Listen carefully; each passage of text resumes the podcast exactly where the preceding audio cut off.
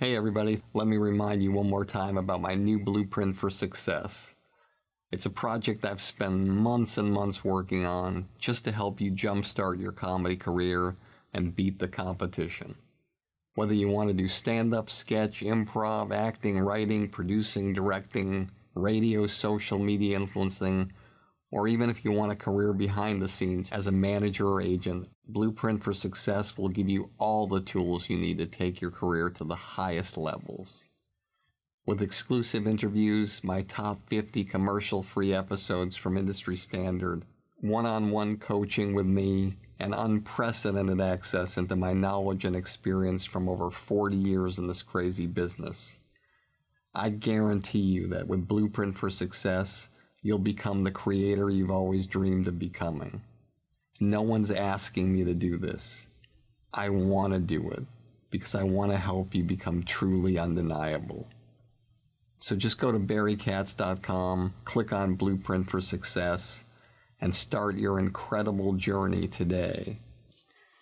I truly can't wait to work with you to help you change the trajectory of your comedy career forever. I think the best way to get into comedy is only to watch amateurs, guys you're going to be working with. All you need to do is be better than that guy in order to move forward.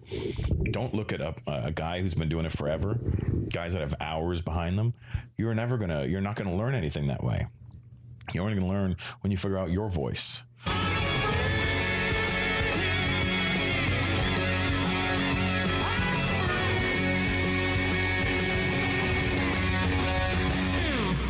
Everybody. This is another episode of Industry Standard with me, Barry Katz, coming from Montreal from my hotel room. It's been an amazing week, and I've had a great, great time here. Everybody's been so supportive. It's been unbelievable. And the show and you guys who have been so supportive writing in and emailing me, it's just insane. And uh, we're, we're, really doing something here. And I say we because all of you who have been listening have been uh, incredible. And as I sit across and I start my cold open across from my guest today, which I am beyond blown away and excited that I am across from because uh, he actually is a very big part of my life. Uh, he doesn't know as much a part of my life as he is, but he is.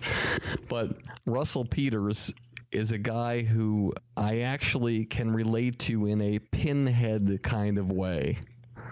I started this podcast because I just, I guess I just wanted to do something that might have an impact on young people around the world, young artists or whatever who, you know, I was in these pitch meetings with network executives, studio presidents, and a lot of times in meetings with people like yourself. And when I left the meeting, I'd realized that my God, if anybody could see some of the things that were said that were so important to the business in these things, that it would it would be so valuable. But you know, when you're meeting with Kevin Reilly or Steve McPherson or Eric Tannenbaum or or an artist such as yourself, people Reilly's a good guy. Yeah, I like Reilly. That's right. You don't get to see those kind of things. And so I wanted to present this to people so they could see that kind of thing and hear what was going on in those meetings. And but when I started it, I started at zero zero. I you know, recorded the thing. I put it out there. And one of the things that you should know about me, Russell, is that those who can't manage. That's right.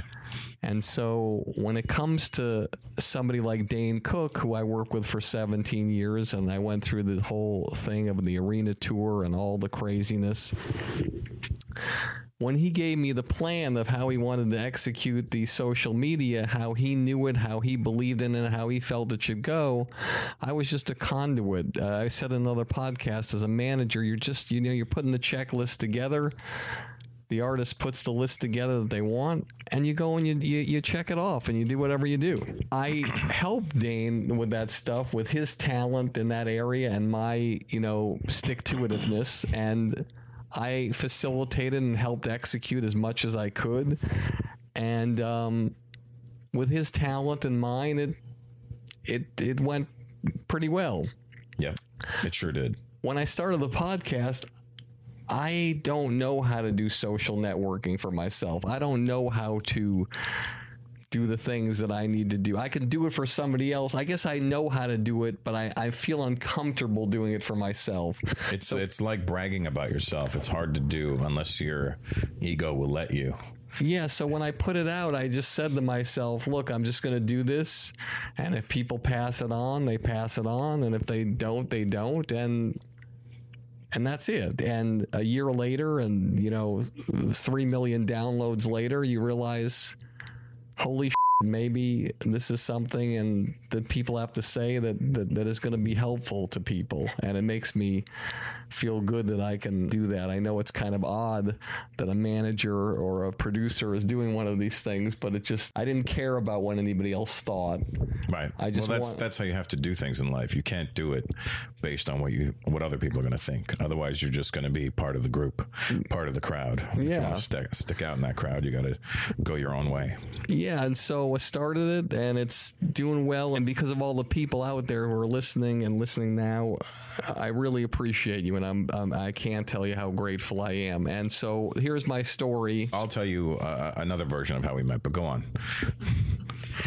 I'm not going to tell you how we met. I, I, I'll tell you how we met. All right, go. I met you. Uh, first time I met you was here at the festival in '96. 96. 96. You had long hair and a ponytail. Uh, you were a hippie. Um, Yes, I was. Probably was wearing cowboy boots. yes, yes. Sadly, it's nothing worse than a Jew wearing cowboy boots. um, uh, it's like a black black guy wearing Birkenstocks. It doesn't make any sense. Uh, I met you here at the festival. I think you might have been managing Jeff Ross at the time. Yes, I 96 probably managed them three different times. Yes, and then uh, and then uh, you owned the Boston Comedy Club in New York at the time. That's correct on West Third Street. That is correct. And I would go and I would get spots there. Keith Robinson and uh, Patrice used to get me in in there. Patrice O'Neal. Yes, and uh, and I would see you there, but I would get that. Uh, I would, you know, you can get the blank hello from somebody. Oh, hey. They, you know, you, you Barry would always say hi to you, but you saw the blankness in his eyes when he'd be like, eh. He'd look through you. He'd say hi, but he, you were looking through people at the time. So I was a blank stare guy. Yeah, you were. You were the. That's okay. painful. No, it's not. I mean, I understood. In '96, I'd only been doing stand up in seven years, and Oh, so I was just doing it to people who didn't matter. yeah, at the time, I mean, no, yeah, I guess if they didn't matter, and B, you're you, did, saying you you didn't, you didn't really know them, so you know, So you're saying you didn't matter? I didn't matter. I did. I actually did not matter at that time. Okay. Seven years in, who matters? Nobody matters at that time.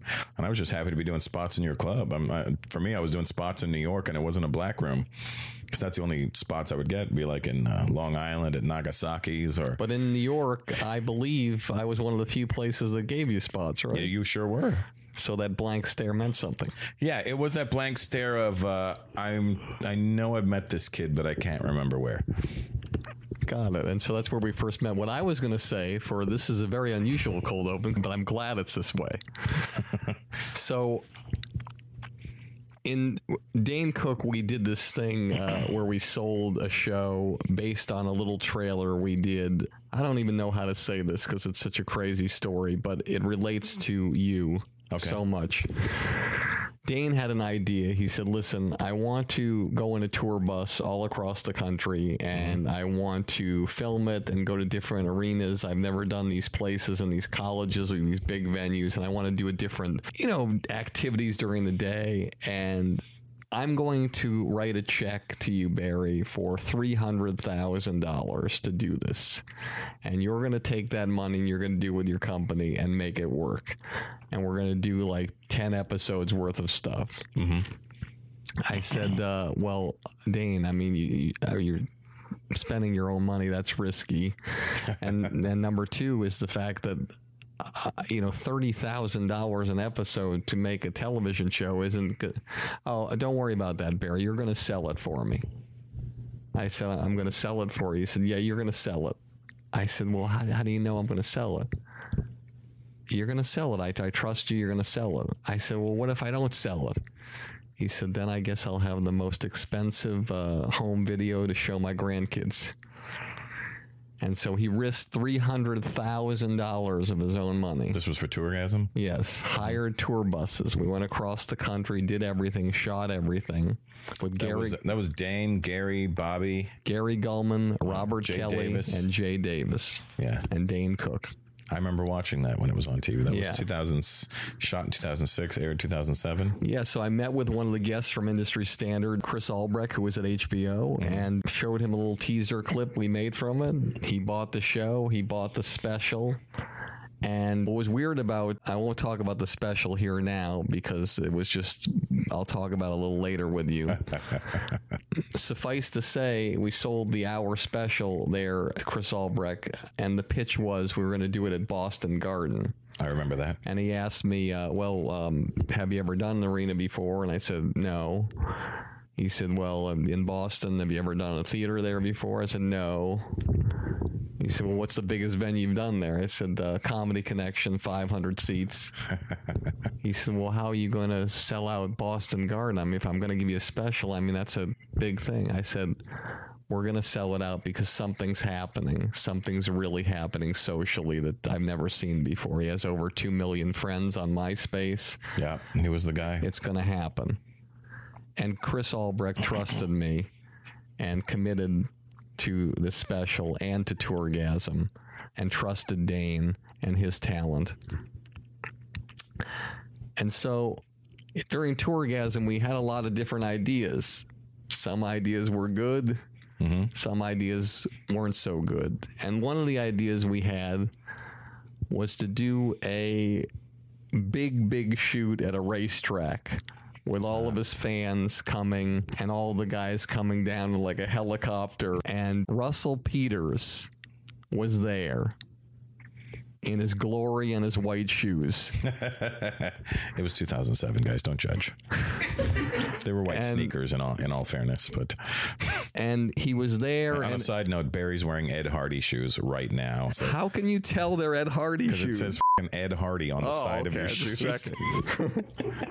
I uh, and I'm wearing bell bottoms, which is pretty. You sure I'm- are. You are in the wrong. You were stuck in 2007, buddy. As Jeffrey Ross would say, this is my Forever 41 outfit. um, so we're doing this thing, and there's thousands of people lined up. They're orchestrating all these people. The guys were going to walk through, and they asked me to roast them. well, not roast them, introduce them. And I decided that I would roast them in front of all these people, thousand people. Yep, and I I- did it, and they weren't expecting it, and they were pissed off at me for doing it. That's when they showed up in a helicopter, right? That's right. They came down the helicopter wearing like these jet suits and helmets. Yep. I remember Dane's dad was there. I met Dane's dad that day. Dane's dad, who passed away, and the whole idea was that he was going to come down and he was doing going to do a signing for all of his fans that came, and give them a poster of some kind. But it was hot that day. It was really hot. and the crowds were getting pissed off and the ones that waited were waiting hours and hours and hours to get a signature and a lot of people left pissed off and feeling upset about things when the intention was to do something great for the fans Yes. but it didn't work out that way for all the fans that came because it was just too long a line we didn't expect there was going to be i mean there must have been Were three, four thousand people. yeah three to five thousand people there I see. He just did a manager move. Did you catch that? I said three to four thousand people. He said, "Yeah, three to five thousand people." he just fucking did that. Did you hear that? Play that back and hear it again, guys. I uh, yes. So there were like five to seven thousand people there, and um, I'm kidding. there was easily seven to fifteen thousand people there that day. But the fact is, Russell was there. I don't know why he was there at the time. He was invited me. he was there. The only comedian that was there out of the ones that were there. And I met him again and I said hello and I hugged him and I looked in his eyes. I took my hands on both of his shoulders and I looked at you and I said, I'm so glad you're here. And all through the day, I studied you. And you did this thing that Royce Clayton said to me, famous baseball player, who won a world championship with the Red Sox, who actually did one of these podcasts. He said the key to success is study greatness, mm-hmm. imitate greatness, become great. And that day, you were just, I could tell you were just, the wheels were turning and the wheels were turning. And I felt you were saying to yourself, I can do this. I can have this many fans and more. I can sustain this many fans. I'm just as funny as anybody here, and that's not an insult to anybody. Right. I'm just as smart as anybody here. I'm just as savvy. The world just doesn't know it yet. And I studied you that day and I saw you looking and the way you observed. And when I got back home that night, as oddly as it sounded me actually thinking about you late at night, That's awkward. But While he was stroking his seven to eight inches, or seven to nine, as Barry would call it. I am Jewish. You're going a little high. So, um, I was being generous. Thank you so much. I wish I could manage that. Anyway, so so what I'm trying to say is that I went home and I laid down ready to go to sleep and I thought to myself, he's next. And Dane doesn't know he's next. Robert doesn't know he's next. Gary doesn't know he's next. Jay Davis doesn't know he's next. But I know he's next he's going to make it happen next and he's going to what he does is going to dwarf everything and to that end to the end of this uh, little cold open which is longer than i wanted it to be i just want to share with everybody out there that it might seem weird to go to a racetrack to observe a comedian and the funny thing was he was the only guy observing and that's what makes Russell Peters great because he isn't afraid to go into situations and do things where he's going to think, God, I'm kind of embarrassed to be here, or do I really belong here, or whatever. And all through his career, like he said at the Boston Comedy Club, come by, do the shows. You don't really belong there, but just go, navigate, pretend you belong, and observe all the people that are great and see what they're doing and look at the things they do wrong and look at the things they do right. That day on Tourgasm, there was a lot of things we did wrong. There was a lot of things we did right. And I feel like you're an example to every single person who's a comedian, a musician, a magician, or anybody in any walk of life. You always went the extra mile to get there. And the amazing thing about you, which very few people realize, is that thing your parents used to tell you. It's not getting there that's hard. It's staying there that's hard. It sure And is. Russell Peters, you are staying there, and you are an example to everybody listening to this podcast. And for those listening, if you want to study greatness and imitate greatness and become great, one of the first things you can do is observe Russell Peters. Here we go in three, two. This show will have laughter. I got everybody pregnant with Barry Katz and semen. I'm not comfortable with the tone this is taking. If you're undeniable, you will not be denied. If you want to be successful in show business, you get yourself a Jew white manager like Barry Katz. Being a manager is just turning no's into yeses. Creating holy shit moments. Undeniable. You fucking firing me up, Katz. I love this man. Is there anything else I should know? You're on. What? Now I'm on the air. Barry Katz. Back in the house. House. House. Let's do this. All right, welcome back to another episode of Industry Standard with me, Barry Katz, here from Montreal. My guest today, Russell Peters. I'm going to introduce him, and hopefully, he will still be awake after I get done. Russell Peters is a Canadian comedian and actor who has become one of the most popular and recognizable names in comedy in this country, in Montreal, and also all through Canada in the United States and all over the world. Russell began performing in Toronto in 1989 along with stand up. Russell also performed as a disc jockey in 2004, and the turning point in his career came when his performance on the Canadian comedy show Comedy Now went viral all across the world. Since then, he has set records for sales and attendance at comedians' performances all over the world. In 2007, he was the first comedian to sell out the Air Canada Centre mm-hmm. in Toronto with more than 16,000 tickets sold in two days for a single show. In 2009, he broke the UK comedy sales record at London's famous O2 Arena. In 2010, Peter's show in Sydney, Australia, had an audience of 13,800, making it the largest stand up comedy show in Australian history. He has the distinction of shooting seven hour specials. Get that, not five to seven, seven hour specials. He's also an actor in the movie Chef. I remember that. Thank Yeah. you. Yeah, not a- Shaft. Yeah, Chef. not Shaft, but it was definitely Chef. It was Uh, this year, he solidified himself as a comedy maven when he was named as one of the judges on season eight of Last Comic Standing, a show very near and dear to my heart. true. Alongside fellow comedy titans Roseanne Barr and Keenen Ivory Wayans. He is about to start. Uh, he is about to start his fourth arena tour across the world, which is unprecedented. And I know you're going to enjoy this guy. And we're going to learn a lot about life and comedy and success and how to stay there. Please welcome my guest today, the man, the myth, the five to seven inches of Russell Peters. it's right in the middle, but it's really girthy. Thank you so much for coming, man. Thanks for making me come, Barry. You know, a guy could take that two ways. We were supposed to.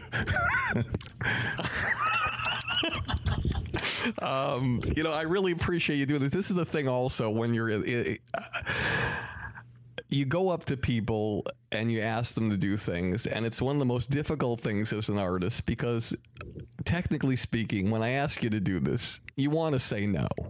No. I, I here's the thing, Barry. I feel, um, you know, I almost feel like I'm on the outside still. Com- comedy and never mind comedy and and the whole entertainment world is is high school, and then there's the popular kids, and then there's the uh, nerdy kids, and then there's the cool kids, and then there's the loners, and I'm pretty much. Uh, uh, a loner cool kid, I guess. You know, um, I'm not in with the popular kids, so when I get asked to do anything that is uh, outside of just performing, I'm I'm always up for it because I never get asked to do stuff. So I don't know if people just assume they're like, ah, he doesn't want to do it, uh, but I do. I want to do everything, or if they say, hey, he doesn't, he doesn't need the money, or it's not about the money. It's about it's about the project. It's about the uh, the, uh, the the acceptance. It's all about that kind of stuff. So I love doing this type of stuff. Well, I think that I, I want to talk about uh, the beginning, but I think now that we're on this topic, I think it's a really, really powerful topic because I'm uniquely qualified to talk about this, and so are you. Absolutely. You leapfrog over other comedians. Not good for the wealth of friends and people in your corner. It's the tall poppy syndrome where mm-hmm. you grow faster than they do and they want to cut you down. Yeah. And having worked with Dane, I was inside the sausage factory. You sure were. A lot of sausages. And I share this with anybody that will listen to this podcast. There's a lot of things that have been said about Dane Cook and how he is as a person and how he was comedically and this and that. I never had a crossword with Dane Cook. Dane Cook never raised his voice to me. Dane Cook never said a derogatory word about any comedian that I ever know of that he worked with. Mm-hmm. Yet, he was a guy who was violently turned away by the comedy community, was a guy who never got the respect that he deserved from the how should I say the Establishment. establishment And I think the reason is when you're getting off stage at Madison Square Garden and that's the picture on your album and you're smiling as you get off, high fiving people. Mm-hmm. The guys who've been working for 24 years trying to get to that level aren't very happy about it. I don't think anybody should try to get to that level, in all fairness. I think comedy is one of those things where you do it for the love of doing it. I would, you know, that was never an end game for me to play arenas. It was, I just wanted to make people laugh, and I love doing comedy. And uh, whether I made it or didn't make it was irrelevant to me. I just love what I do. So I think when people look at it and go, "I should be doing that," then then you're probably in it for the wrong reasons. Well, but you can't control the other comedians and what reasons they're in it for. Yeah, I mean, you know, everybody has their reasons for whatever, however they feel about certain people, and uh, sometimes it's warranted, sometimes it's hearsay, sometimes it's just uh, blind prejudice. Well, this is the thing about you that I find very wonderful is that in the privacy of your own home, I'm sure you comment to the people that you love and the people that are there in your inner circle about how you feel about certain things. I always, I, you know, I, I, I don't even hold it back that far. I'm not afraid to really say what I think about things and and say what people have said or done to me, as long as it's not hearsay, as it's firsthand. Are you the kind of guy that when you hear somebody has said something that discounts all the greatness that you've achieved, are you the kind of guy that when you run into them in the hallway, you go up to them and you say, "Why don't you just talk to me about it?" Um, if you know, I'm a I'm a motive guy and an intention guy. What what is their motive and what is their intent when they're saying these things? And uh, sometimes it's idle chatter. Sometimes their tongue gets a little carried away with them, and they didn't mean it. They just said it. Um, I don't really take too much heat in that, to be honest with you. And I, I always try to be as nice as I can to everybody I meet. I don't care if you're the head of a studio or if you work in a gas station. You all get treated equally with me, and that's just the way I've always lived my life. Because I was the guy working in. Uh, in the stock room in a store. I worked in a factory and and I would see how people with a little bit more than me would would talk to me and then they would talk to somebody else and I always hated that. I don't like eliteness and uh, or if that's even a word. I don't like elitists and uh, so I, I don't ever want to live my life like that. Well, let's talk about that. Let's go way back. Okay. Take me through where you grew up, what your family situation was like, the economics, and then take me to where the first time you had any kind of thought about being in show business. What happened? What was the inspiration? Okay, so I was born in Toronto in 1970, and um, I used to. Uh, I was the biggest Kiss fan in the world in the 70s. Like probably starting around 1976 when I was six years old. I got. Uh, I got hooked on Kiss. One of my friends had the Destroyer album, and then uh, in 1977, the Love Gun album came out. And that was my first record. Uh, I convinced my parents that they were clowns and that I was buying a clown record. they were immigrants. They didn't know. I don't know these clowns, whatever they're doing. Uh, he likes the clowns. And um, so I was very influenced by that. And uh, from a very young age, I was always against what people would tell you to do. Um, or what they would force upon you and and that was uh, it goes right back to music for me at that point whatever they played on the radio i was like i don't like that I was the B side guy because the music I liked, which was Kiss, was never played on the radio, and the popular Kiss songs were the ones I didn't like. You know, so I was always that way minded. So you weren't listening to Beth, I Hear You Calling. No, I was I was listening to you know King of the Nighttime World. You know, Got it. I was listening to Love Gun and Strutter and all that stuff, stuff they weren't playing on the radio. Anyway, and then disco came along, and I and I very much loved disco at the same time, but you had to hide that. At that time, you were only allowed to like one thing. You weren't allowed to like two things. Um, and I grew up in in a in a town 20 minutes outside of Toronto called Brampton, Ontario. At that time it was Bramalea, and uh, we lived in a townhouse complex. It was a very working class kind of neighborhood, and there was a lot of racism towards Indian people back then. And, Now uh, this is what yeah you're gonna. I'm trying not to laugh at me here. okay, Okay. I don't know what it is. I don't know if it's something that I went through. As, as I, I never it's you just I know you're gonna not believe this. You just said you're Indian, okay? Mm-hmm. I never thought of you as Indian. I never thought of you as anything. I never I, I just I, I it never even occurred to me. I just thought of you as just a guy who was I didn't even Well, think that, that's the thing. I, I always thought of myself as just a guy, and and I think dealing with a lot of racism at a very young age, you get reminded that you're not just a guy. From I honestly can remember from about the age of four, um, three even. I actually I remember being babysat at three and and hearing things being said to me, and then I didn't really know what they were talking about. Then then you continually hear it over the years, and you're like, what is this? What is and what, for- what are they talking about? And who is this fucking Packy that they keep referring to? I'm worried about this Packy guy that they keep talking about. And So, for our audience, a, a derogatory way to be racist towards an Indian person would be what would they say? Packy? yeah, they would call us Packies. Is that, came like from the England. is that like the N word? it's very much our N word. And uh, and well, you would never just hear Packy. You would hear in front of it. Uh, the minute you hear fing in front of any word is always bad. You know, you could say the N word, but you add and that adds a little bit more venom to it, doesn't it? And uh, I didn't get it. I just couldn't figure it out. I don't. I didn't understand. You know, my name is Russell Peters. My mom and dad are Eric and Maureen. They both spoke English perfectly. Matter of fact, better than most of the people you'd ever meet in your life. My dad was a an English major. He was a linguist. He was a writer um, um, obviously, you know, to himself, but he, uh, at the end of the day, his job was a meat inspector. He, he didn't have a great job. He, he worked uh, federal meat inspector. He worked in a, a filthy chicken plant and a beef slaughterhouse. And so my dad would come home stinking and covered in blood every day. And my mom worked in Kmart in the, in the cafeteria when Kmart's had a cafeteria. You remember that? They Yeah. a little restaurant in the back Yeah.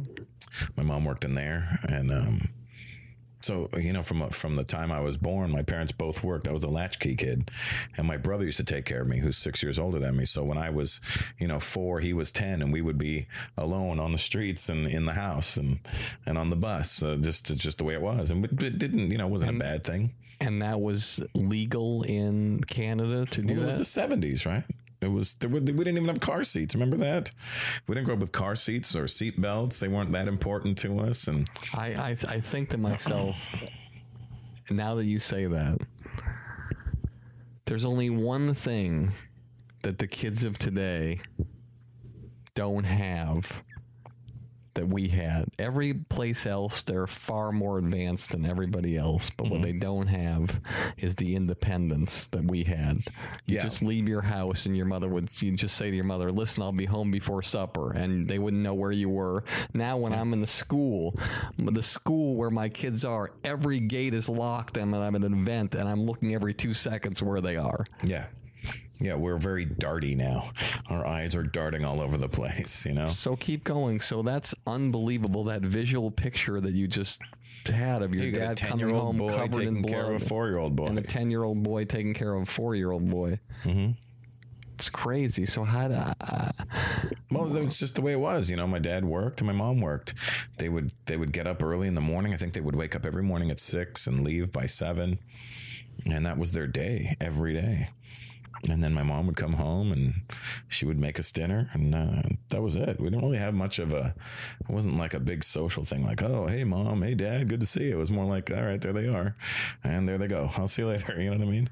and so keep going. So what what what happens next in your life throughout those years? So of- you know, you got the '70s, and you know, I, I was uh, always a happy kid, despite whatever was happening to me outside of the house. I was always innately a happy person. I still am. I. It's just the way I. I guess the way I've been built. I'm just a gen. I'm genuinely a happy person, which is good and not good for comedy. It's good to be happy, but it's it could stifle your creativity. You know, you need a little bit of misery in your life, and I think I create my own misery nowadays uh, with uh, with relationships. But you know, we'll get to that later. Um, uh, so you know, I would I, I started buying uh, Kiss records and then disco records, and then I discovered comedy records in the in around '78. I think I what got. records did you discover? I, I had uh, "Let's Get Small" by Steve Martin. Mm-hmm. That was the one with the balloon. Yeah. hat. Um, I had that. I had uh, "Indecent Exposure" George Carlin. yeah. I had um, Big Bamboo, Cheech and Chong. The one that came with a giant rolling paper. Yep. And I was an eight year old, nine year old kid, and I was like, "What is this dumb paper?" And I threw it out, and the next door neighbor was like, "No!" I did the same thing. I had no like, idea. is this? I don't get it. Sister Mary Elephant I loved Sister Mary Elephant. That had me crying with For, laughter. for those of you in the audience who have never ever heard Sister Mary Elephant from Cheech and Chong, you must go and stop this podcast right now and go to YouTube and play it. It's about three minutes long. It's eh, but here's It's about three to five minutes long. I played it for one of my friends. One of my, uh, I'm 44 this year, and one of my good friends, Breezy, is 28. And I made him listen to it. I go, "Yo, you got to hear this. This is hilarious." And he sat there and stared at it. He goes, "What is that?" I go, "That was hilarious." And I realized, for us, comedy was about hearing and and visualizing and now kids don't have that ability to just hear and visualize they need to see why would I just want to hear this when I can see it? They'll they'll listen to it after they've seen it, but they need to see it first. And I had the 45 of Sister Mary Elephant. I think I traded somebody in my class for that. I think I had uh, some 45 that they wanted. I think it might have been Dust in the Wind. And I was like, take this and give me Sister Mary Elephant. and back then, if you're a comedy artist and you had a 45, Oh, man. You imagine having a 45. if you had a 45 disc that would go on a record player of a, of a comedy bit, yeah. that How mean- crazy is that? that? meant you really made it. Yeah. And you know, I didn't even understand the scope of what they were doing at that time. I would just laugh the things they were saying. You know, Steve Martin. I, for some reason, this always made me laugh. Was you guys are going to be on a record, and everybody laughs or claps, and he goes, mm, "Someday, maybe not mine, of course." And I always thought that was the funniest thing I'd ever heard in my life. And and just to hear George Carlin swearing, but my dad didn't mind the George Carlin swearing because my dad was an English major, and and George was a linguist, and my dad was like, appre- he appreciated the wordplay. So my dad and I could sit down and listen to George Carlin together. And my parents used to pull out the Redd Foxx uh, Dirty Jokes album when I wasn't around and play that. And. Def Jam before Def Jam. It sure as hell was. Hey, everybody. I hope you're enjoying this episode as much as I am. If you made it this far and you haven't fallen asleep yet, then you must be the type of person who's serious about having a career in the comedy business. That's why I'm offering you my blueprint for success, a one of a kind all access pass into my knowledge and experience after over 40 years of working with the best of the best in this crazy entertainment industry. I'll tell you all the stories, all the philosophies, give you all the great special guests, and even give you one on one private consultations to help you expand, enhance, and skyrocket your comedy career. Just go to barrykatz.com and click on Blueprint for Success to learn more about my groundbreaking digital academy that I've created just for you. With it, we can take your career so far that one day, instead of listening to this podcast, you'll be interviewed on it. Fantastic. So you got the influence of comedy, and did you become funny as a teenager? No, I think I always had that in me. I always, I would always use it comedy to diffuse a situation. And then, you know, as you get older, uh, you know, in my teens, uh, I started breakdancing at around 12. So tell me about something that happened in your life during this. Because normally, every comedian and every great artist, something happens that blows a hole through them. Well, here's what happened. I was dealing, you know, from a very young age, I would deal with that racism, and it was, it was pretty intense for me. Especially, I remember being five years old, riding my bicycle through my townhouse complex, and um, there was a man on the corner who, who lived at the corner house right by the stop sign, and he was a grown ass man with a family, wife, two kids, dog. And be, I'm five years old. I'm riding my bicycle. He's watering his lawn and sprays me with his hose and says, "Get out of here, you packy." And I'm like, and I didn't know, I didn't know what to do. I'm like, what? I, I was, I just rode my bike home. I was like, what? I don't understand what happened just now. And so that scarred me very early. And then I would hear it all the time. And then and when I got to high school, I, I was, you know, the summer of 84 was probably my favorite time of my life before things started getting great in my life. Um, because the summer of '84, I was I was I was a I was a fairly decent breakdancer, and I was finally getting the attention of girls because they were like, "Oh, he's a b boy. Let's let's talk to him," you know. And I was like, "These are," and I was like, "Oh my god, girls are paying attention," and and I was like, "This is awesome." And it was I think it was at that moment where I realized I need to do something that's exceptional in order for people to look past the Indian thing. And whatever it is I'm going to do can't be racially related. It has to just be something cool. And uh, so breakdancing really, really made me so happy at that time.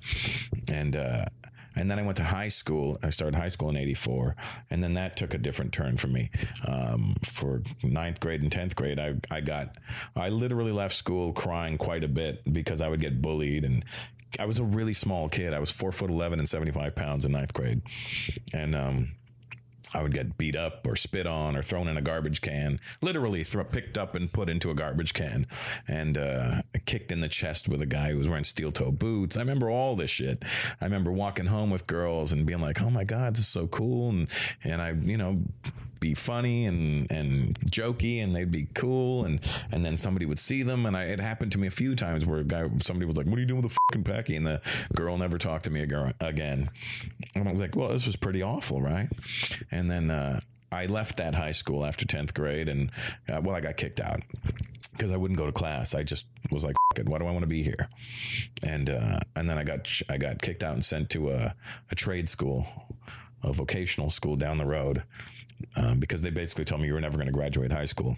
Your marks are horrible. You needed, at the end of 10th grade, you should have 16 credits. I had seven. Uh, that's accumulated from nine and 10. I had seven credits. So when I went to the other school, I knew it was a really rough school. It had a really tough reputation. There was a lot of, a lot of badasses in that school. And I, uh, and I told my dad, I go, I'm kind of scared about going to the school. And one of my good friends, Willie Blackburn, who I grew up with, was a boxer. And he was like, Yo, my dad was like, Go to the gym with Willie, go learn how to fight. Because my dad used to box in India. He was like, Just go learn how to fight. So I started boxing at 15 and and that completely changed my life. It gave me a confidence that I never knew I had, and uh, and I never got beat up again. Christopher Titus once told me something about his philosophy when he was growing up about never getting beat up again or bullied again. Yeah, His philosophy was if a guy bullies you, he messes with you, rear back and punch him as hard as you can in the face. absolutely. Then you get your ass kicked harder than you've ever gotten it kicked in your life by him and his friends, but then they will never with you again. It's true. It's true. One hundred percent true. I uh, I never ever got beat up again. After that, it was amazing. And the the funny thing is, the school full of all the badasses was the best place I'd ever been. All the badasses loved me for because uh, they weren't bullies. They weren't the, the other high school had a bunch of bullies in it. Had the jocks, and had the cool guys, the popular people, and all those douchebags. Mine had people with um, uh, uh, emotional problems and and uh, and and uh, behavioral problems and broken homes and all this kind of stuff. And they weren't worried about you. They were so worried about themselves. They didn't give a shit about what was what what you what. They were all cool. So that high school, I went there for eleven and twelve. I ended up becoming class president in, in twelfth grade and uh, subsequently to to cut ahead uh, a few years um, a few years ago I, I went back to that high school and started a scholarship uh, to help the kids that are in that school because everybody in that school is from a, a far lower income type of family situation and uh, and if you go to that school and you graduate it doesn't really matter you know what I mean I graduated from there and it didn't matter I couldn't even go to community college because I had to go for academic upgrading if I wanted to go to even community college. So I was like, it, I'm not going to do this. And then I realized, you know, there's kids there that want to do things. And I am an inspiration to them because I'm from there and uh, they see what I've done. And I don't want them to think, oh, he he was here and he forgot about us. No, I want you to know I know where I came from. So I started a scholarship that gives uh, a student twenty thousand dollars to get into college and, and do what they need to do. Awesome. Yeah, you can't. I mean, you can't hang on to the to to how you felt as a kid. I mean, you have to let it go. It either it either drives you crazy or or it motivates you. And I took and somebody once told me at a very young age, they said, you know, Russell, the only way to get revenge is, is success. And I never understood them when they said it. I, all I was thinking about was how about I beat their face in with a bat? and uh, but then uh, no, I I understand that now. So you know you you deal with all that, and then uh, and to cut back now to uh, eighty five. Breakdancing died, and, uh, and so did my dreams of becoming a professional breakdancer. And I was like, "Oh my god, what am I gonna do?" I loved this music called hip hop, and the only way I would hear it was when I was b-boying when I was breakdancing. I would hear all the hip hop and and we would get tapes sent in mixtapes and we would get the music from however. But I wanted to be the guy that got the music and made the music. So I started DJing in 1985 and the first two records that I got were doubles were called The Show by Dougie Fresh. And uh, that was the first time I started scratching records back and forth. And that really changed my life too, because then I became the cool guy who you wanted the new music from. Go see Russell. He'll hook it up for you. so there was that. And then I had the boxing. And Can I ask then- you a personal question? yeah. When did you lose your virginity? Oh, I was 18. I lost my virginity at 18. Did you use humor to get laid? I here's the thing. I I wasn't a I wasn't ready to get laid. I wasn't even Who- thinking. Who about, is? No, I but I wasn't even thinking about it. I tell you exactly what happened. The first time I got laid, she's uh, on top of me, riding away. Wait, before you get into that, did you know that it was going to happen? No, I didn't even think about it. So- it wasn't even so- on my radar. I was a very late bloomer. So, in other words, she was in control that night. Oh, she wanted it, and and, and she's the one who was like, "Yeah." I How old like, was she? So, same age, same it. age as me. Okay, keep And, going. uh, I'm sorry and- to interrupt. And and I always say, uh, you- you know how you know you're ready to have sex because you'll come right away. Because you're so excited that it's like, oh, I'm sorry. That's how you know you're ready. I didn't come. She's on top of me, riding me for about an hour, and I'm sure she's thinking, "Well, this guy's a champ." But I'm like, all I kept thinking about was, I can't wait for her to leave so I could jerk off about this. That's all I kept thinking. I was so into jerking off. I was like, "This is great," but my hand is so much better than this right now. That's amazing. So, you didn't use the humor to get her, she just wanted you. Yeah, I don't know what her deal was. She was a really pretty girl, uh, light skinned black girl with green eyes, and uh, and uh, it was it was a good time. I mean, I didn't really, I, I didn't care for it to be honest with you. I never really got sexually. Uh, uh, uh, proficient until my mid 20s i would say and then that's when i started to figure out okay i like this now i like the way this is and then you know as you get older you get better at it the older you get the, the you, you you learn how to do better things with less moves it's like a boxer everything is boxing in my head you know So, basically, now when you sleep with a girl, it's the rope a dope. yeah you're like all right you tired bam and there it is i didn't see that coming hmm Fantastic. So, how did you figure out that you wanted to do stand up comedy and when did you get your first chops on stage and and who brought you there and like how did it all come about? All right, here we go. So, uh, graduated high school in 1988. Uh, I started working with my cousin who was doing. Uh, he was putting these rain shields on the gas meters on every house, and he had he was subcontracted to do it. And he was paying me ten bucks an hour, which was great money back then. 1988, 10 bucks an hour, you're making a fortune. And him and I would walk through all these houses doing this all day, and we would have to knock on the back door and be like, "Hey, consumers gas, we're here to put a rain shield on your meter," and we had to yell that out before we walked in their backyard. And then I would started just saying random to be like, consumers gas, we're here to shit on your lawn. And just, I just kept doing this all day. And my cousin was laughing. He was like, oh my God, you're hilarious. And I was like, eh, this- I, I got bored with it. So I just kept doing things to try and make me excited about it. And then my other cousins would tell me, you know, you're really funny. You should do stand up. And I never thought about it. I remember seeing Eddie Murphy in concert in 1986 at Maple Leaf Gardens in Toronto. It was 86 or 87. And uh, it was the uh, Raw tour, but it was called Pieces of My Mind. And I still have the T-shirt to this day from that show. and I remember sitting in there going, "Oh my god!" I only I didn't know about comedy clubs. What venue did he play in? Maple Leaf Gardens is where the Toronto So he Maple Leafs played used in the play. arena there. Yeah. And I remember sitting there going, wow, I saw Kiss here and now I'm seeing Eddie Murphy here. So in my head, the only way you could do comedy was in an arena because that's the only way I'd seen it. I didn't know about comedy clubs. I didn't know that existed. All the comics I listened to were these arena guys, Steve Martin, George Carlin, Cheech and Chong. These were like the biggest names in the game. And, uh, and I was like, I guess that's the only way you can do it. So I was like, oh, I'm never going to be able to do this. So I'm just a fan of it at this point. And my cousins told me I should go do stand up. And uh, in 1989, I told my brother, because at, some point you need to come up with a plan in life. And, uh, and my brother was like, Well, what do you want to do? And I go, I don't know. I mean, I love DJing, but there's better DJs. And at that time, you had to have your own records. And I had my own records, but there was guys who had more records and better records and doubles of records, you know. And uh, and then uh, I was like, I love DJing, but you know that's not really paying the bills. I do that on the weekends. And then uh, I um I uh, I was boxing, but that was just for fun to learn how to fight. And um, I told my brother I wanted to do comedy. My cousin Andrew said I should be a comedian. So my brother said, "All right, you want to do comedy? Uh, have you seen comedy?" And I said, "I have not seen, actually seen comedy live." Now your brother Clayton, My brother Clayton, my only brother. the one who was ten, taking you around when you were four. That is right. And here we are at uh, 18, and he's, uh, you know, 24 years old now. And he's like, um, let me take you so you can see some comedy. What was he doing at the time?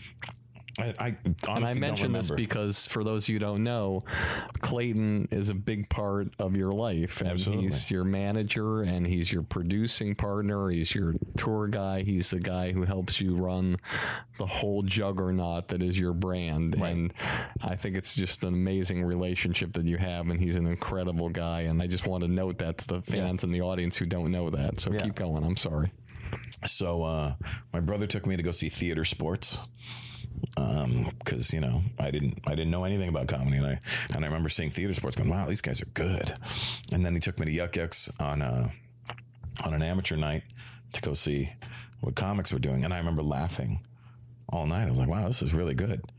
And and I think the best way to get into comedy is only to watch amateurs. Guys you're going to be working with. All you need to do is be better than that guy in order to move forward. Don't look at a, a guy who's been doing it forever, guys that have hours behind them. You're never gonna, you're not gonna learn anything that way. You're only gonna learn when you figure out your voice. And uh, That's a mistake I made that I told uh, the story on another show with Dave Chappelle when I represented him. I I took him to see Charlie Barnett, who was the greatest street performer of all time, and used to perform in the park at Washington Square Park in front of 500 people in the dry fountain in the mm-hmm. round, like a mini arena. yep, And I took Dave when he was a teenager to see Charlie, and Charlie did like a four hour show. And after about an hour and a half, I couldn't find Dave, and he was walking away. And, and I ran after him and I tapped him on the shoulder, and he turned around and he was crying.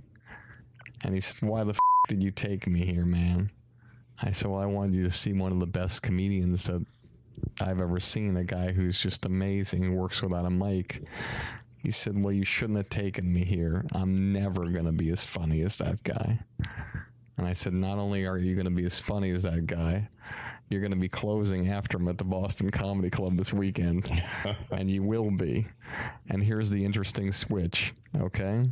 After that weekend, what year is this? this is in the 90s, mm-hmm. like early 90s. After that weekend, Charlie Barnett, who was a public figure, but a drug addict and homeless, who never ever did laundry, just got money from a show, bought new clothes, and gave his clothes to a homeless person. That's how he would. He would So I- genuinely recycle life. Yeah, and I would get into the office early in New York. I had an office at 57th and Broadway, and I remember one day, I it was a knock at the door at like 8:30 in the morning, and it was Charlie, and you could tell he'd been walking around all night long. I said, "Charlie, what are you doing here?" He said, "Listen, uh, can I can I watch a videotape of Dave Chappelle?" I said, sure. Um, I'll, I'll put you in the room. I'll pop the tape in. I popped the tape in. I went in my office and I could hear it playing over and over again, you know. And um, he walks into my office and he's sort of like misty eyed. Charlie is like, sort of like has that look. His eyes are watering. And I said, Charlie, you okay? What's the matter? And he said, I'm never going to be as funny as that kid. I mean, I don't trust my material.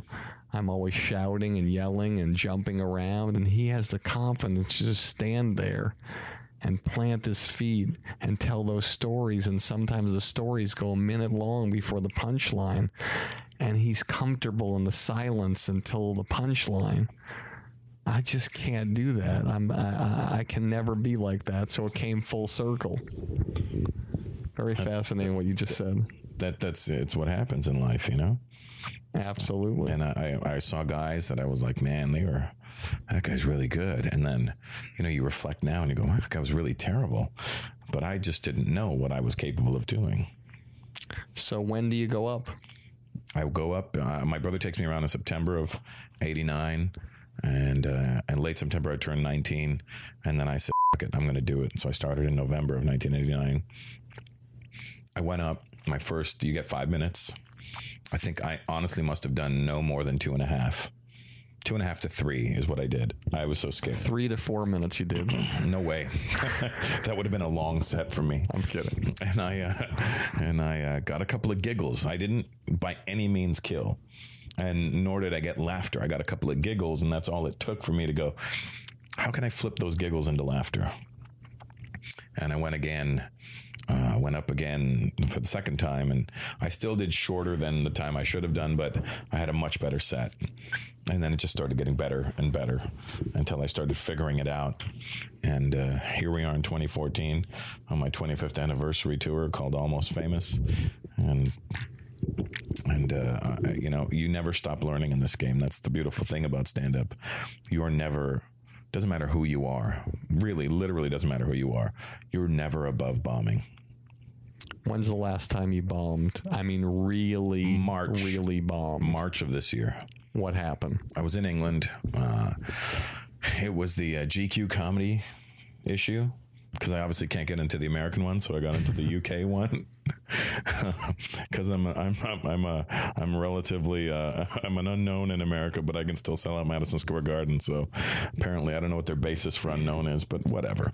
Um, I uh, I was in the UK comedy issue of GQ they did a comedy night to support it to support it and they had about 14 comics on. And i had said i would like to go in the middle because i know england very well and i know that's a long time to be going on after comics.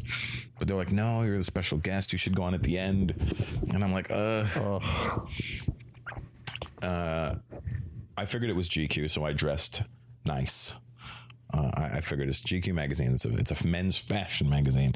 I'm going to dress fly. So I wore a red velvet jacket with a white, crispy white dress shirt and nice shoes and, and nice, like a tuxedo pant almost. And I was feeling pretty fly. I was feeling really good about myself, the way I looked. And all the comics went on schlubby t shirt, jeans, sneakers. I was like, ugh.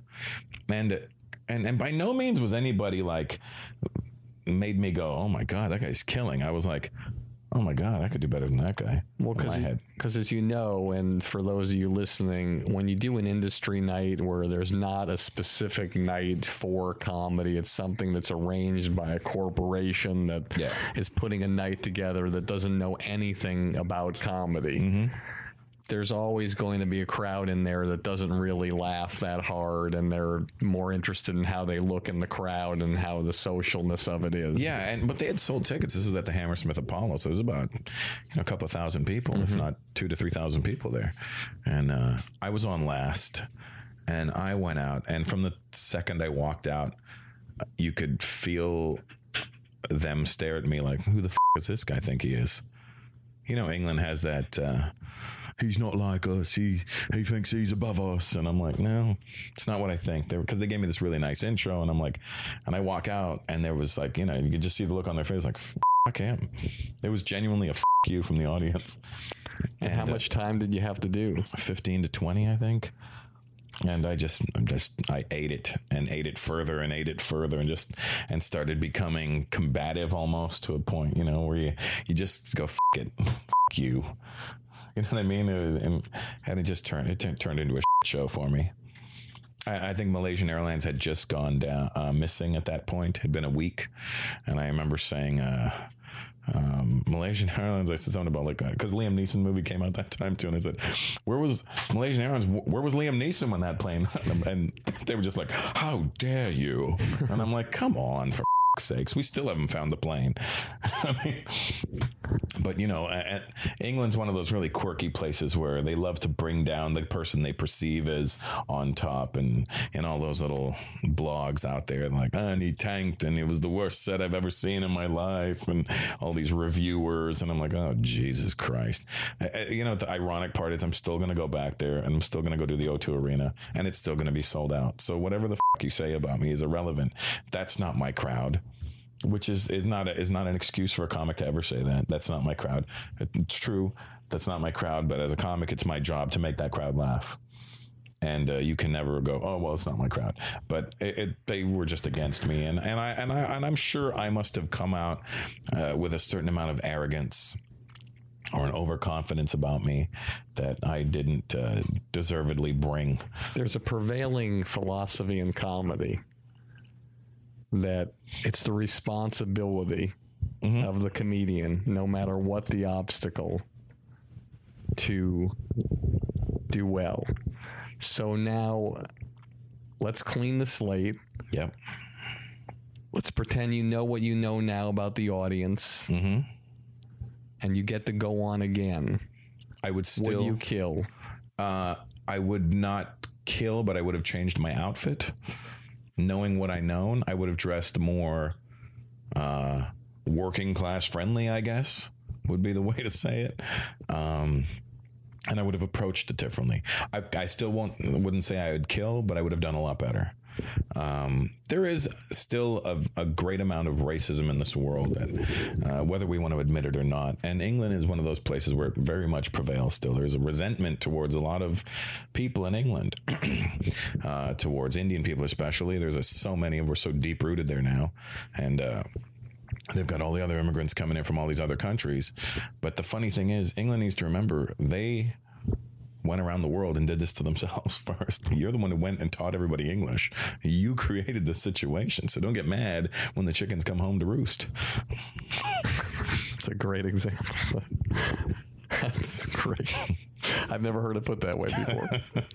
so, all right. So you're you're pounding the pavement. You're doing it. You're starting to work the comedy club circuit. I'm sure you did the Yuk Yuk circuit I did uh, several times. So in the '90s, uh, I was I was on amateur night for I was on amateur night for five years before they pulled me off amateur night, and I remember just being frustrated with it because, not to toot my own horn, but I was killing at that time. With, with the stuff I had, obviously I look back at it and go, "This the stuff was terrible," but at the time it was killing, so it didn't really matter.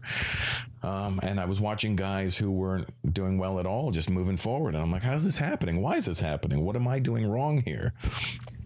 And I would leave Yuk Yuk's periodically and go and do the uh, outside circuit, they used to call it. If you weren't with Yucks, you were on the outside.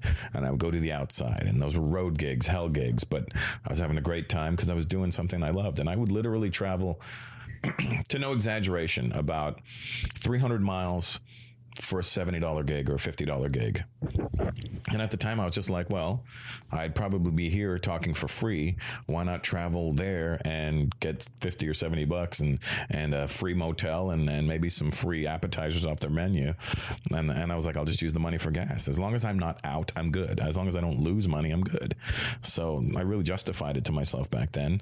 And I was doing what I loved doing. And it didn't even occur to me that I was, you know, being pimped or what have you, because I, I, I, I just loved what I was doing. And I loved the fact that I was, I felt like I was making movements. I was, I was making strides. I was doing something that nobody that looked like me had done before. And, um, and my dad used to tell me very early on in my career, you're never going to make it in this business. This, this is, this is a black, white, and Jewish dominated game. and you're none of those people.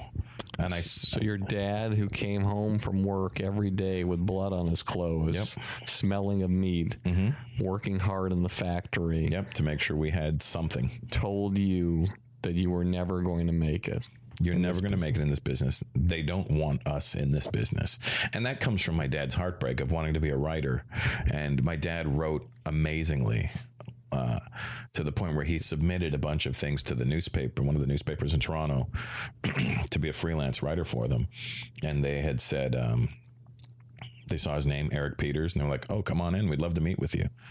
And uh, the minute he walked in, they were like, "Oh," because my dad was a darker skinned guy. He was, you know, darker than I am, and uh, and I don't consider you dark. well, I'm a brown guy, and my dad was a darker brown guy. And uh, as soon as my dad walked in, they go, "Oh, job's filled." They didn't even care about anything. They just saw him, and they were like, eh. "So my dad wanted me to avoid that heartbreak that he felt at that point." That was his motivation for Yeah, saying it that. was just like I don't want you to feel like how I felt. Let's reverse the roles. Mm-hmm. You have your first son. I have a daughter. I know, but I'm just saying your, your first son. I don't want a boy, but go on. I don't think you want. I, I, I would guess you don't want your daughter to do comedy. It's a tough business as, as it is for a guy. But Uh, you know what's funny is my daughter just knows that I hold a microphone for a living. When I talk to her, I go, where, she go, where are you, daddy? I'm at work. Are you holding a microphone? That's what she knows. And then when she's in my bedroom, she'll stand at the fireplace mantle. and I bought her a little Dora the Explorer microphone. And she'll stand there on the mantle go, "Ah, bah, bah, what are you doing, baby? I'm doing daddy at work. so, and she goes, daddy, I want to be on stage. I go, no, I don't want you to be on stage. Come on. Don't do this to me. so let's say she comes to you and says, at the age you were, and says, "Listen, I want to do stand-up comedy. This is what I want to do." Are you going to say to her what your father said to you? no, not at all. What are you going to say? Well, if she's if she's genuinely, Exactly the way it. you were. um, I, I will have to encourage her. I can't, you know, but I'm also not going to be the father that encourages somebody to do something they're not good at. You know, I, I like. But uh, your father knew you were good.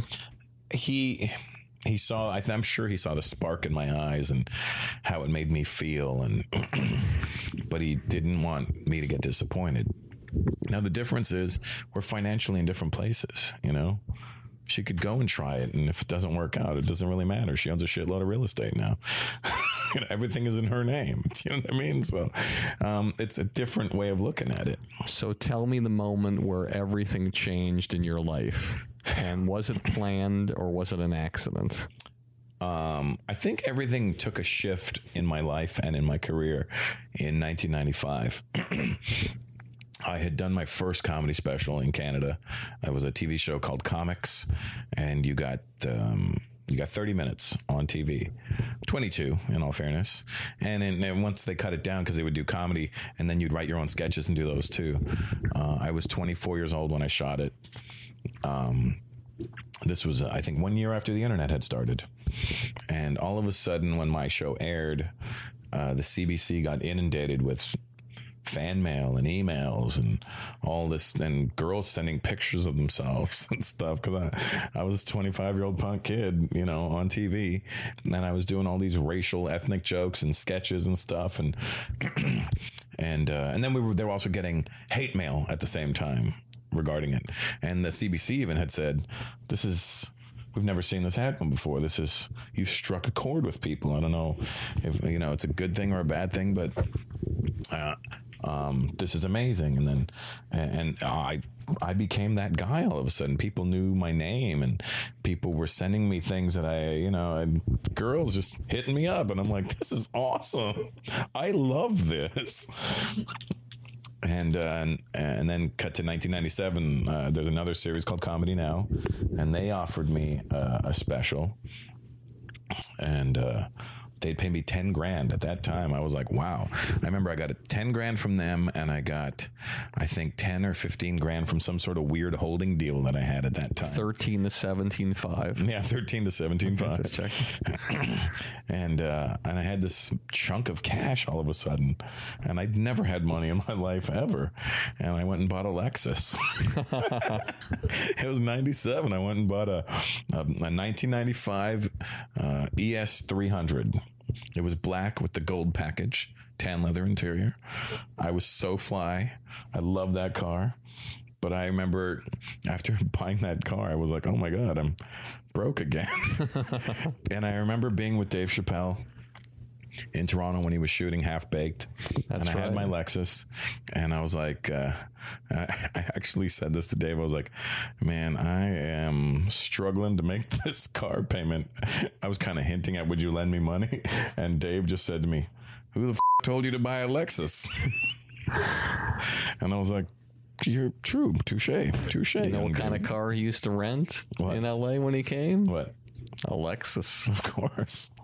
I remember Dave saying things back then, like uh, after this movie, I'm going to treat myself to a Mercedes, and and I, it was the first time I'd seen somebody with money just doing things. I was like, ah, I got to do this. I got to treat myself to things one day when I earn it. But I think that's the thing that a lot of people who are listening, they people do different things, especially in our profession. But for me, I was always the kind of guy that if I made something, I wanted to either invest in myself, my company, or I wanted to do something that was going to make me happy. Mm-hmm. Because there's that old expression that your parents probably said, you know, you came here with nothing. And you can leave with nothing if you want to, as long as you're happy and you go for whatever you want to do. Absolutely. It no sense just hoarding all that you have and not enjoying it. Enjoy. it. I remember when I was with Dave, the first development deal he got, the first check, he said, Listen, let's go down to Melrose in Los Angeles. And he said, I've heard about this place I want to take you to. And it was Fred Segal, Yep. the one with the ivy on it on Melrose. And he walked in, and I'm just walking around because I literally have, you know, wooden nickel. That's all I have to my name back then. I have nothing because I'm traveling back and forth and I'm putting everything I can into the business. People thought I was a millionaire, but I had nothing. and um, he went in and he bought a leather. A jacket, like sort of similar to this, only it was like a, um, Only a it was real sports jacket. It was real leather. Thank you so much. Thank, thank you. That's I Is that real leather, I- Barry? I, I, it's it's probably pleather. Come on, let me feel that thing. It's probably uh, That is 100% pleather. Pleather. that is definitely Hindu friendly. Did you do that on purpose? Or well, I, I, if there's I- any vegans in the room, just know that Barry's not wearing any form of leather at all right now. He is vegan friendly. well, you know, I was gonna wear my red velvet jacket and my white fluffy shirt, You but I son of a bitch. How dare you? You'll bomb in that outfit. this is my vegetarian vegan outfit here. This is uh, Shoes are made out of green peppers. but thank you so much for letting people know that uh, I'm wearing six dollars worth of clothing on. Thank you. That is true. And that's $6 in 2007 because clearly has not been updated. That's that is correct. I don't mind being the brunt of your jokes. It's all good. He's a thrifty man, is all I'm saying. I love Macklemore. Anyway, so um, I love thrift shops. So, so anyway, I was saying, Dave won this thing. He bought this jacket, and I said, "Wow, that looks beautiful. How much was that?" And he said it was sixteen hundred dollars, and I was like, sixteen hundred dollars for a jacket? And he's like, "Yeah, man, I want to treat myself." And I said, "Well." You deserve it, man. You deserve it. And you deserve the Lexus. So, how did you get to the next level where now you could pay for the Lexus? I what would- happened where everything went really fucking crazy? Well, it still never got great. I would just take any gig that came to me, uh, whether it was driving, flying, what have you. And I would always be between. At that point, I would be between England and Canada, and uh, and at that time also the uh, the British pound is worth two and a half times more than the Canadian dollar. So for a gig of uh, 500 pounds, maybe for a week or something, that turns into almost 1500 bucks for me. I was like, this is amazing. So I would just stay in England and gig all over the place. And from England, you would get sent to Ireland, you would get sent to Belgium, you would get sent to Hong Kong, Dubai, Singapore. Uh, uh, I'd started going around the world at that point. I was in Hong Kong the first time I was there in '99, and it was right before uh, handover, where they they handed it back to the Chinese, and it was a it was a wild time. I'd never thought I'd ever be in these places, and I wasn't making bank. Nobody was coming to the shows to see me. They were just coming. Oh, there's a comedy night at the Viceroy restaurant. Uh, some guy named a guy named John Moorhead who lived in Hong Kong would book all these gigs, and he would get it subsidized by uh, the the air the airlines would you know sponsor it, so they would give us free economy flights, and and I didn't care. I was you know I was in these tiny ass little hotel rooms, and but I'm in Hong Kong. You know what I mean? And I'm, I'm getting 100 pounds or 200 pounds to do this show. I would justify it in my head by like, well, that's 500 bucks in Canada. That's way more than I'd be getting right now. So I'm pretty happy here. You know, it's all about making things relative and, uh, and, and making the trip. yeah, making the trip. Just, you got to do it. You just got to do it. I went to Dubai in, in 99 as well, or 2000. And that's when Dubai was pretty much still half desert, you know? And, uh, I, it was a, it was amazing. I, I started really figuring out the world and I was started having gone there. And, and at that time, you'd only be playing to expats. You know what I mean? So I wasn't playing like to the Chinese when I was in Hong Kong. I was playing to all these uh, expat, Canadian, American, British. They were all in the audience. You know, they were like, "Oh, finally, something from home is here." You know, and uh, cut to now when I go there, I'm playing for the Chinese and the Arabs and the, the real people from those areas, and the expats will show up too. But I've actually touched a nerve with the people that are native to those lands. So tell our audience what happened to get you to reach such a wide audience. How did it all happen? We're all familiar with the story of like like Bill Burr, where he's at a Philadelphia show that, yeah, and he's getting booed off the stage, and everybody's getting booed off the stage, and he fights back on stage, fights back, and somebody films the last five minutes. Mm-hmm. It goes just- viral, and he actually becomes a huge star that we know he should have been, and could have been with his great material and his great persona, but for some reason it wasn't happening up to that point, and that thing made it happen. What was the thing for you that made it The thing happen? that for me was I shot a special in August of 2003. It was Comedy Now. And at the time I was broke, broke, broke, broke, like in debt broke. And uh, they paid me $7,500 this time.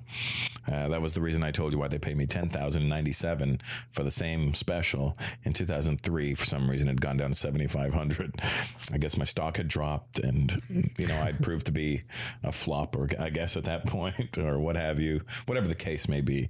Uh, it was less money, but I was so broke. I was like, I got to do this. I'm dead ass in the water.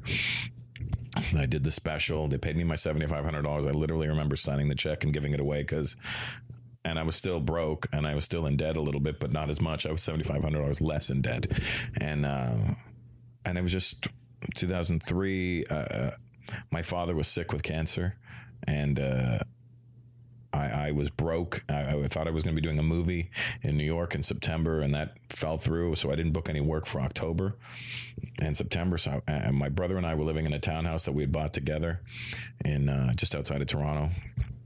And my brother had to cover the mortgage for the next few months because I had no money coming in, and he could see the disappointment in my face, and I felt like everything was just falling apart at that point. And I took uh, took another run at South Africa in October, where I knew I was popular, but I had to take it for shit money and shit hotel and shit airfare and stuff like that. But I had to do it because I, I needed money, so I pimped myself out to South Africa at that point.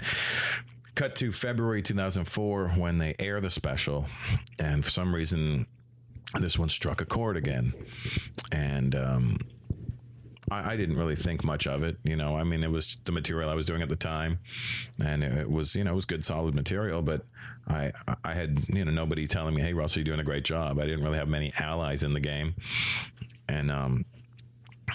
So it airs in February 2004. YouTube starts, I think, around June of 2004. Wasn't that it? yeah. Yeah, YouTube starts in June of 2004. Somebody uploads my special onto YouTube, which I know none of uh, this world. I still don't know how to upload to this day, and uh, and and it got sent around the world. And I'll give an example of what happened. In February of 2004, I played DePaul University in Chicago. Uh, I got 700 bucks, and 13 people came to the show. I still did the show. I did the full show. I think I did an hour and change and it was a great show and i almost felt guilty for taking the 700 bucks because nobody showed up, but I needed the money, so I had to do it, right? And uh, you cut to November of 2004. I go back to Chicago. I'm playing some theater for three nights, and I'm making around forty, fifty thousand dollars. So from January, uh, from February to November, something happened, and I think the something was YouTube in June that really just changed my entire trajectory. And in that one year, how many people had downloaded that YouTube video? Uh, you know, I didn't know about checking it at all back then, but it, it went into the millions. Millions. and it started getting chopped up into uh, whatever race I was talking about and sent to those people. So I was getting uh, hit up from Italy because hey, we love that joke you did about Italians, and then Jamaica, hey, we, we love that joke, and you know the Chinese and the Indians, and everybody just started. I was like, what's going on? I still didn't figure it out. I couldn't figure it out. I was like, I don't know what's happening. But my father passed away in March of 2004 and everything started happening shortly after my dad passed away. And i always felt like you know i don't i don't believe in religion of any kind uh, but i do believe that people that love you on this earth when they go on to the other side they will go and do what they can to protect you. And uh, I, that's what i genuinely feel like happened. My dad died and then he kind of pulled some strings for me It's great stuff, man. It's just unbelievable. Sometimes what happens is um, to a lot of artists, when they become big and things start going forward, the worst shit happens to them. right And they just, you know, nothing you would want more than to have your dad see the success that you've had the past 10 years. And you have no control over it, and the world just takes them away from you. It's like the most brutal thing because it's like you want to share that with your family. That's all you want. Yeah, you do. But I, I, I kind of had this weird um, closure with my dad when he died. I was in the room with him when he passed away in the hospital, and he looked at me right, literally seconds before he died, and he kind of gave me a like a blink because he couldn't really move too much. He blinked at me, and it was kind of that look, that look of, "I'll see you," and then he went. And then I, I I was the only one in the room other than the nurses so I had this weird like connection. I mean, I was not weird. It's my father, you know what I mean? But, but it was that kind of weird moment where I was like, something, we just shared something that I can't put my finger on. And, uh, and then things just changed after that. So I never felt like, oh, he never got to see it. I kind of always, to this day, still feel like he's right there watching it. He, we're on this ride together. You know, I may not be able to see him, but I know he's there. He is there. All right, let's ride off into the sunset here and let's talk about a few things right. before we go off. Tell me three comedians who nobody really knows that well that you think are extraordinary. There's a guy in Canada. I don't. I don't think he's here anymore. I think he lives in England. But Stuart Francis was uh, is a phenomenal. That guy makes. Do you know who he is? I, I know of him, but I don't know Very very well. funny guy. Um, Jeremy Hotz is also a ridiculously talented comic. I mean, I've I've known Jeremy for 25 years, and I've never ever seen him have a less than spectacular set. And I- it's I- one of those things where I'm like, I don't understand what this guy has to do to become more famous. Like it's he's so funny. Well, I'm going to tell you what I think. Okay, Not that you want to hear it. yeah, I want to hear it. When he started off, he was doing straight stand up. Mm-hmm. Now he'd do some things like the uh, Russian weightlifter bit, which you probably don't remember. I do. I've, I've known him forever. Yeah. But the thing is, then he started doing a character. And when you do a character, it's very dangerous because in success, it can take you to the highest levels, but you rise and you fall and then you stabilize. But if you don't get to that success with that character the way you wanted to, you're locked in forever Yeah. and it's hard to get out. But in all fairness, the character really is him. He is that guy. He's not very far off from what you see on stage. the whiny, complainy kind of crazy guy. That's actually who he is. I agree, but I think it's accentuated more than he's. Absolutely. I would say if I were to put him in a category of how far he goes with the character, I'd say he's as close to a character, a comic in the in, in New York and the country, Mitch Fatel. Yeah. I'd say he has that kind of thing. It's not hundred percent like Larry the Cable Guy, but it's like thirty three percent. Mm-hmm. And who's the third comedian that you respect and really think is going to be great and big? Well, I, I don't know if they're going to be big. or who you like or who you Respect. well, I tell you who will will be huge and is ridiculously talented is Jerrod Carmichael. absolutely That kid is a beast. absolutely And let me tell you what a sweetheart of a kid that guy is. He's, absolutely he's just a great human being and uh and he's so funny dude. Like I, I have him i'll call him and i'll be like yo i'm doing a show. Do you want to come to a spot? Yeah he'll show up and he'll do it. And Show I'm just, up. and i just i sit there i literally marvel at him. I'm like that is incredible. Yeah the kid's he- what 26 27 he's really special. He's uh he's, he's one, the next chappelle as far as i'm concerned. Yeah he's one that comes along uh very very few and far between it's, over it's the years. It's crazy to watch if you had to have a rating scale or if you looked at all the comics out there on the landscape tell me somebody who you feel or a few comedians who you feel these guys are where I am comedically. I'm not talking about the draw. I'm not talking about the whatever. Just you look and you say, okay, these guys are in my circle.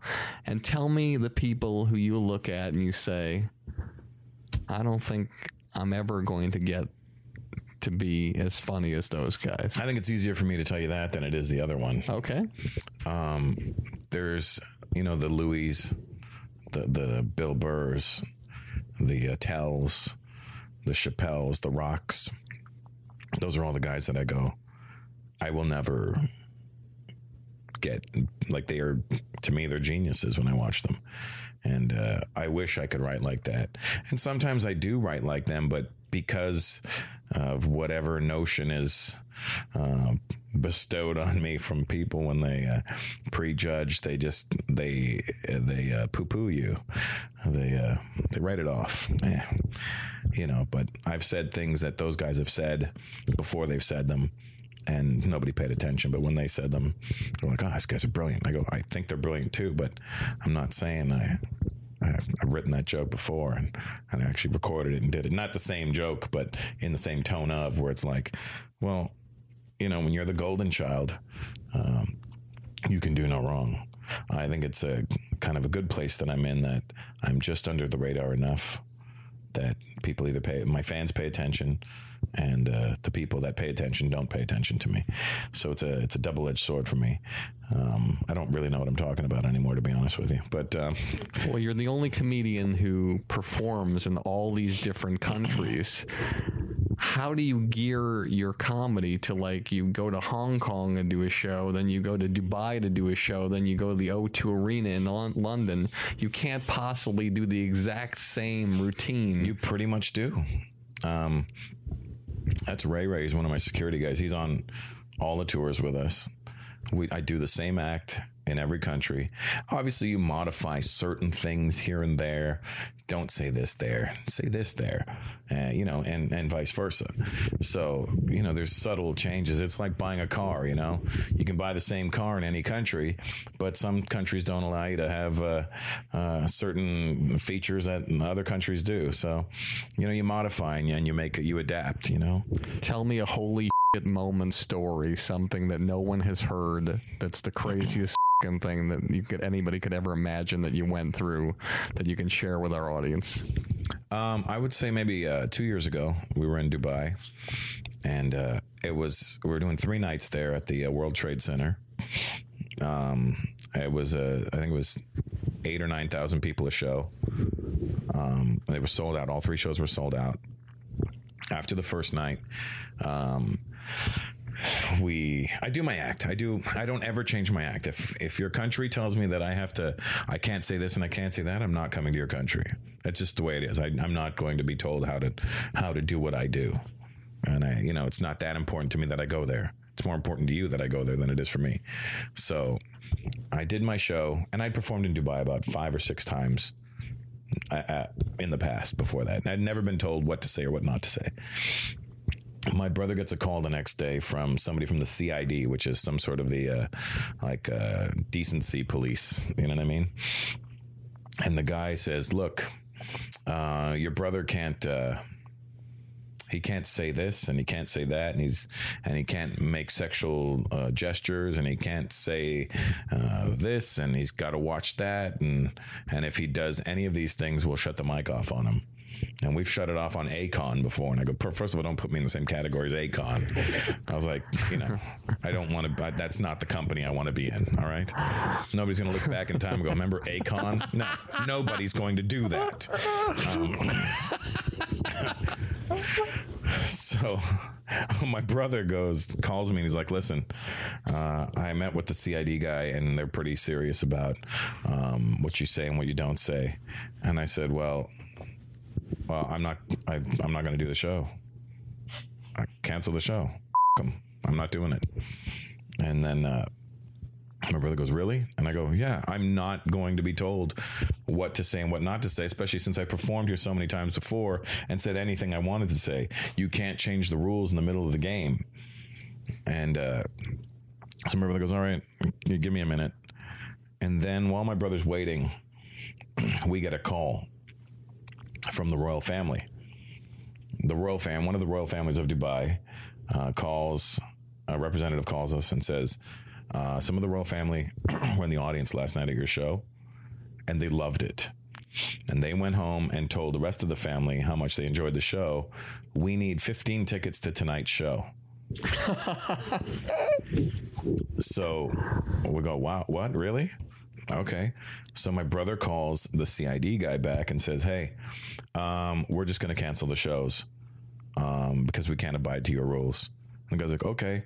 And my brother goes, however, you need to call the royal family and tell them that we're canceling the show because you want them to watch what he said. Oh no no no the fam- no no please uh, go do whatever you need to do say whatever you want to say. Uh, all of a sudden this motherfucker's uh, tune changed and apparently that guy the guy uh, the the CID police that were there that night watching the show the guy that reported me didn't speak English properly.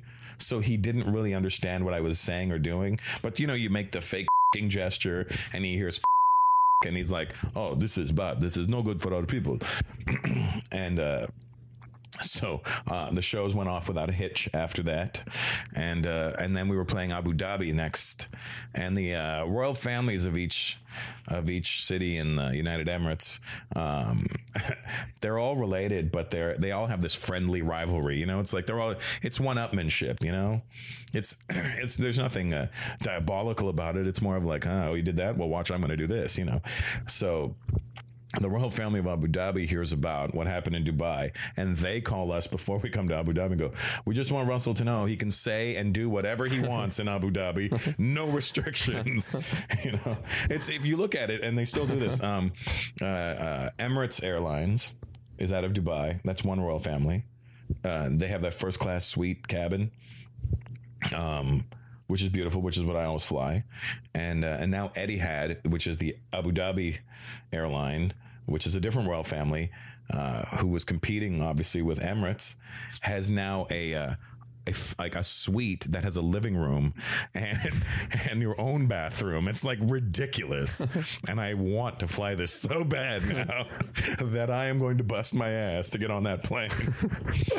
That's great. All right, before I ask the final questions, I know the men and the women in the audience will want to know this.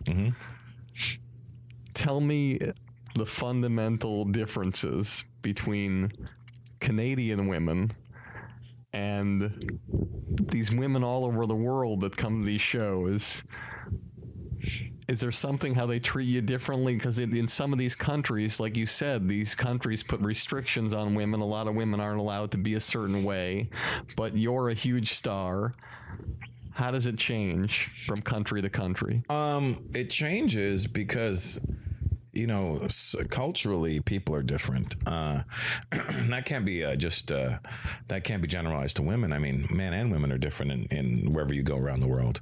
Uh, North America, uh, the whole Western world, so to speak, we're very free with certain things.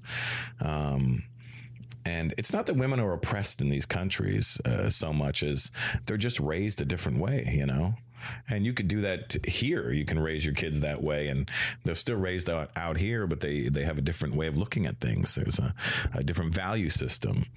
And, uh, uh, so it doesn't mean they have less freedom. They're they're just as free, but they're just a little bit more uh, subtle about it.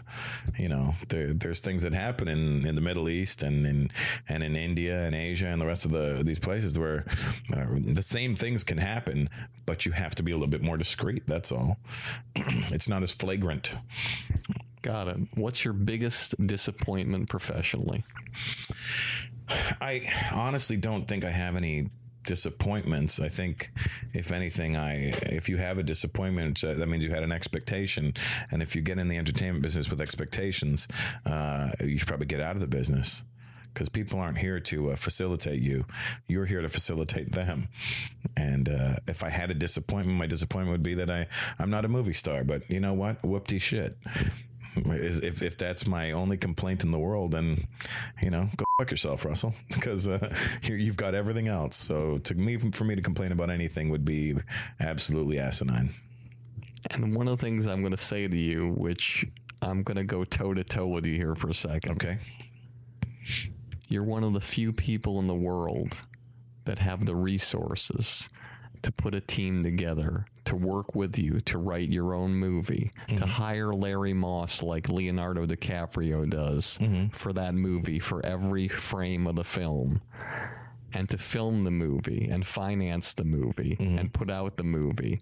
You're one of the few guys in the world that can do that and create their own thing like Billy Bob Thornton did with Sling Blade.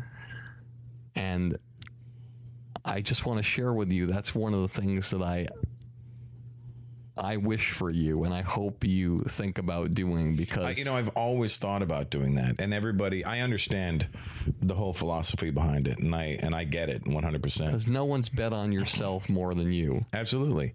But the problem is I don't have I don't have an idea for that yet Then because hire somebody that does have an idea. yeah, you could do that. Um but you need somebody who really gets you, and uh, those people are few and far between as well. But I, I just honestly, Barry, I think that Because I think you, I think you can do it, and I think you will do it. I know you have it Well, you. that's the thing. I never say uh, uh, this is never going to happen. I, I always say this will happen eventually, and all in due time. I mean, but I think it's with every artist, and I and I and the reason why you're sitting here, and one of the things that for this audience that's listening, it's really important because people tend to not talk to you about these things because they think like, oh well, you know, it's these are sensitive subjects with Uh, yeah, I'm- you know me. I'm not a sensitive and that's right. But I just wanted to let the audience know that.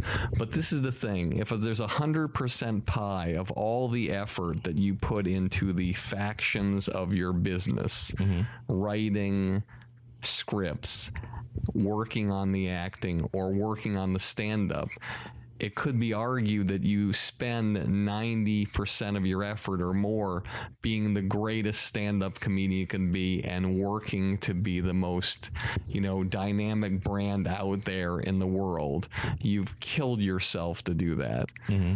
And you've done it and you keep doing it and you're on top and you stayed on top. Now you're doing Last Comic Standing and you're associated with this brand and comedians are hearing your advice and, and, and inspiring them. And I think that I hope that you take the time to maybe say, okay, I'm going to dedicate more time to figuring out how I can bet on myself and create an acting vehicle for myself and finance it that's going to blow people the f- away and show people, just like that YouTube video did, Right. that I am a viable force and I will inspire you not just with my comedy, but with my acting. right, I agree with you 100. percent But it's one of those things where until that idea hits me, uh, I'm going to keep on doing what I got to do. I know that idea is out there. I just haven't stumbled across it yet. And when I do, we will pull that trigger. Awesome. Your proudest professional moment. Um, doing the industry standard podcast with Barry Katz. All right. Ah, that feels good. Ah, now the real answer. Um, telling Barry Katz he had a fake leather jacket on. I'm not going to get this answer, am I? I don't know what my proudest professional moment is. I mean, I think uh, being around and being relevant still 25 years later is, I mean, I, I don't know how much prouder I can get with that. And the fact that I force myself to come up with a new hour and a half every couple of years, and the fact that I managed to churn it out, eh, I don't know if, if I'm proud, but I, it, surprises me more than anything. Great. And last thing, as an executive producer, uh, entrepreneur, a tremendous stand up comedian who's worked the world and the most successful guy out there in terms of personal appearances and comedy all over the world. What advice do you have the, for the young comedian or the young artist out there in any profession that's starting in these humble beginnings in a small town, not knowing what, listening to some comedy albums, trying to figure out how to get to the next level. What advice do you have for them to get to the point where you are in your career? I, my advice is always do it for the love of what you do. Do it for the fact that you know you're not working for somebody else. Do it thinking about how much worse your life could be. And I think a lot of people focus on what they don't have when they should be focusing on what they do have. And that kind of leads back to when you say, Why don't I do movies? Well, I could focus on what I don't have, or I could put all my effort into what I do have. um, do what you do it because it feels right. Do it because you would be doing it uh, with or without success. You just love doing it. That's awesome. You are a force of nature, and I love this. And I'm so honored that you came and you sat and you did this with me. And I know that uh, you were sincere when you said it, that you really did want to say yes, and I do believe you. Yeah, And- I, I, you know, Barry. Barry asked me. He said, "Should I call your brother?" I said, "Barry, I, I'm going to do your podcast. You don't need to go through channels. You're asking me directly. I'll tell you as a man, yes. Well, I appreciate it. The audience is going to appreciate it, and I'm honored. And thank you so much, man. Thank you, young fella. As always, this has been Industry Standard with me, Barry Katz. And if you like the show, tell all your friends. And if you don't like the show, tell all your friends.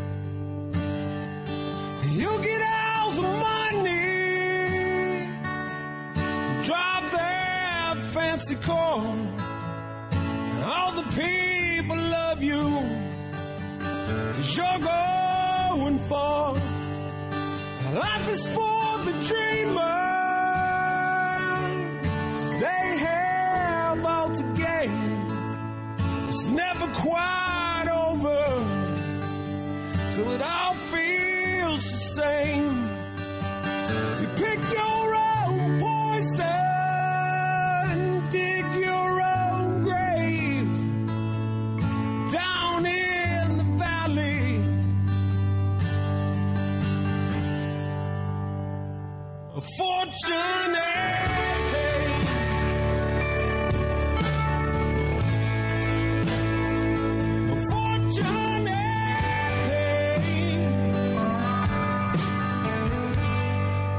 Thank you for listening to Industry Standard with Barry Katz. If you'd like more info on our schedule of new episodes or how to reach Barry through Twitter, Facebook, or email, go to barrykatz.com. Before you leave, please take a moment to subscribe to our podcast, leave a comment, and rate it, even if you think it blows. Thank you for your support and have a great day.